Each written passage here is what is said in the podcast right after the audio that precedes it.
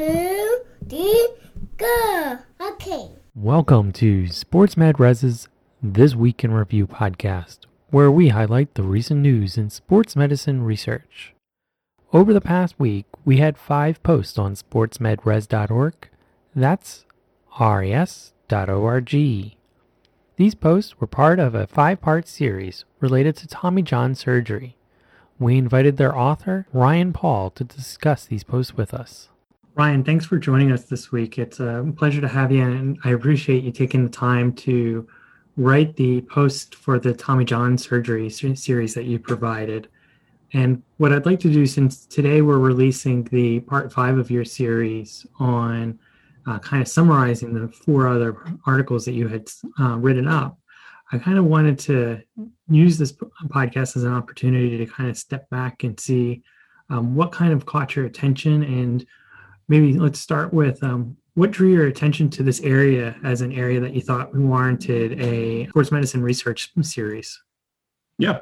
Yeah. Thanks for having me. It was a lot of fun making these posts. So I've played baseball my whole life. And though I didn't hear too much, I occasionally heard the whole Tommy John surgery, people thinking it might actually be better. And even though I assumed that wasn't true, I had those uh, statements going around when I was young. And then when I got to college, one of the first studies I worked on was a systematic review of these things. So when it came time to write these posts, I I thought it was a great experience because I've been on the player side hearing these things, and I've been on the research side looking at all these papers. So from the you picked a great set of articles that I think really provide some interesting take-home messages that perhaps dispel some people's misbeliefs. Um, what do you think are the key take-home messages from your perspective?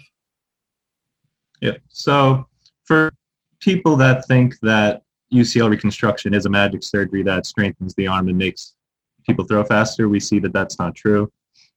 But for those in the field that are wondering how effective UCL reconstruction is, we see that it is a pretty effective surgery.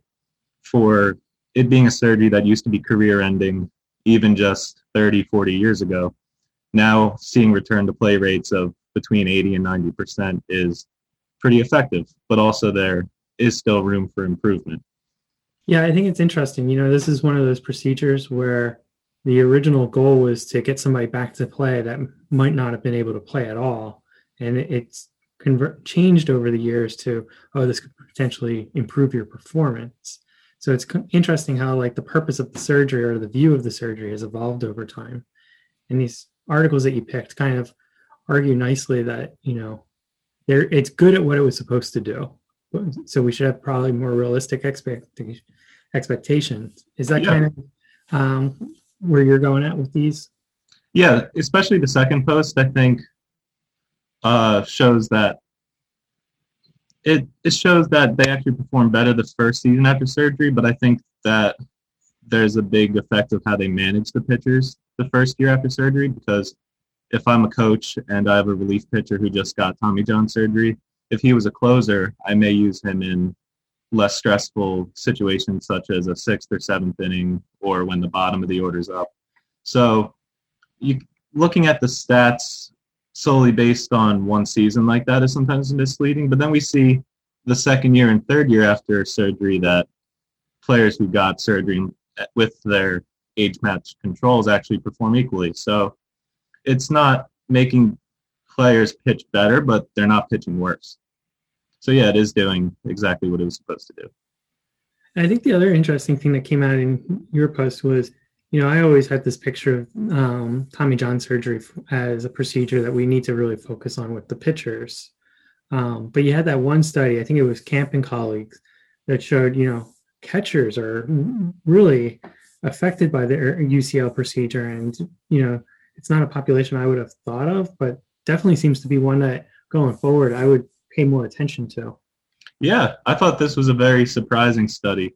And they included I think 47 catchers, so it's pretty powerful too. But to find a return to play rate more than twice as low as pitchers, pitchers usually being around 80 to 90 percent, but the catchers were only 59, 60 percent.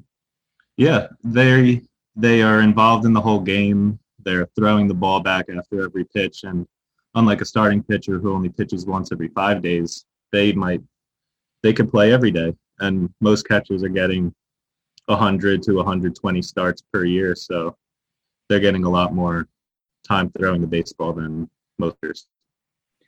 The other thing I noticed was a lot of these studies are centered around um, professional baseball. So I was wondering if you had a sense on, you know, what does the literature look like in a younger baseball player, and um, what do we do? Like, how do we interpret, or how do we potentially carry some of this information into like our high school or uh, club baseball teams? Yeah, I I haven't seen much about return to play at a younger age. Luckily, with Major League Baseball and professional baseball, it's publicly available and it's kept track of in databases, but you don't have that same level of surveillance with the younger population. But for those that are trying to implement this in the younger population, I would definitely uh, suggest some caution.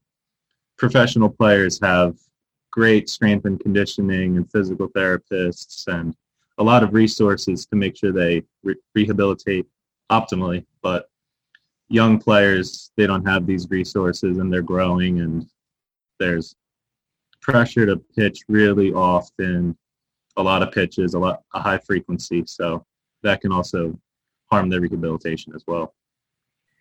Yeah, and I thought it was interesting. One of your posts that you noted that you know sometimes the improvement we observe in, or we think we see in pitchers after Tommy John surgery might be just because of them maturing. You know, like the effect of these kids getting older each season could be affecting our perception of the benefit of the surgery in some ways. That was an interesting point.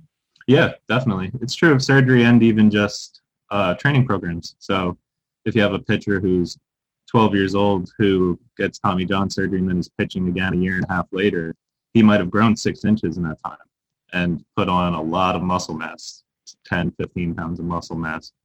But that's the same with the training program. So sometimes young athletes, they go through a training program, they might gain five miles an hour in half a year, but a couple of those mi- miles per hour may be contributed to just that random four inch growth spurt.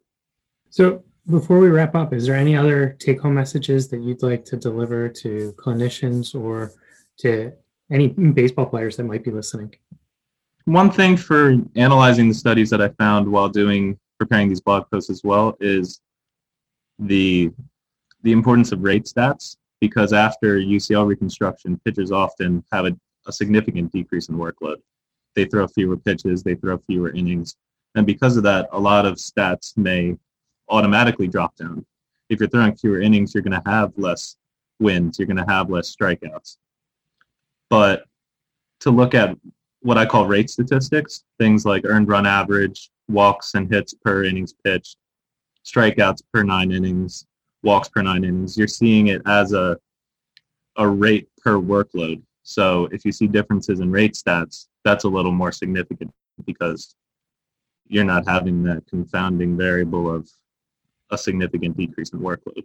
But yeah, the main takeaway I think is that the surgery isn't magical like some had previously thought, but it is pretty effective in getting you back to play. Great. Thanks, Ryan. I appreciate you taking the time today to talk about the Tommy John surgery series that you provided. And I appreciate the articles. They were really interesting uh, from my perspective. I hope our readers really enjoy them. Thank you. Thank you. Don't forget that we also share extra material on social media. And if you're an athletic trainer who's looking for evidence based practice CEUs, then please check out our six online evidence based practice courses available through the Human Kinetics website. We will have links to our summaries and the courses on our website and in our show notes. Remember, you can always follow us on Twitter, Facebook, or LinkedIn. We'll be back next week with more sports medicine research. Until then, have a fun one.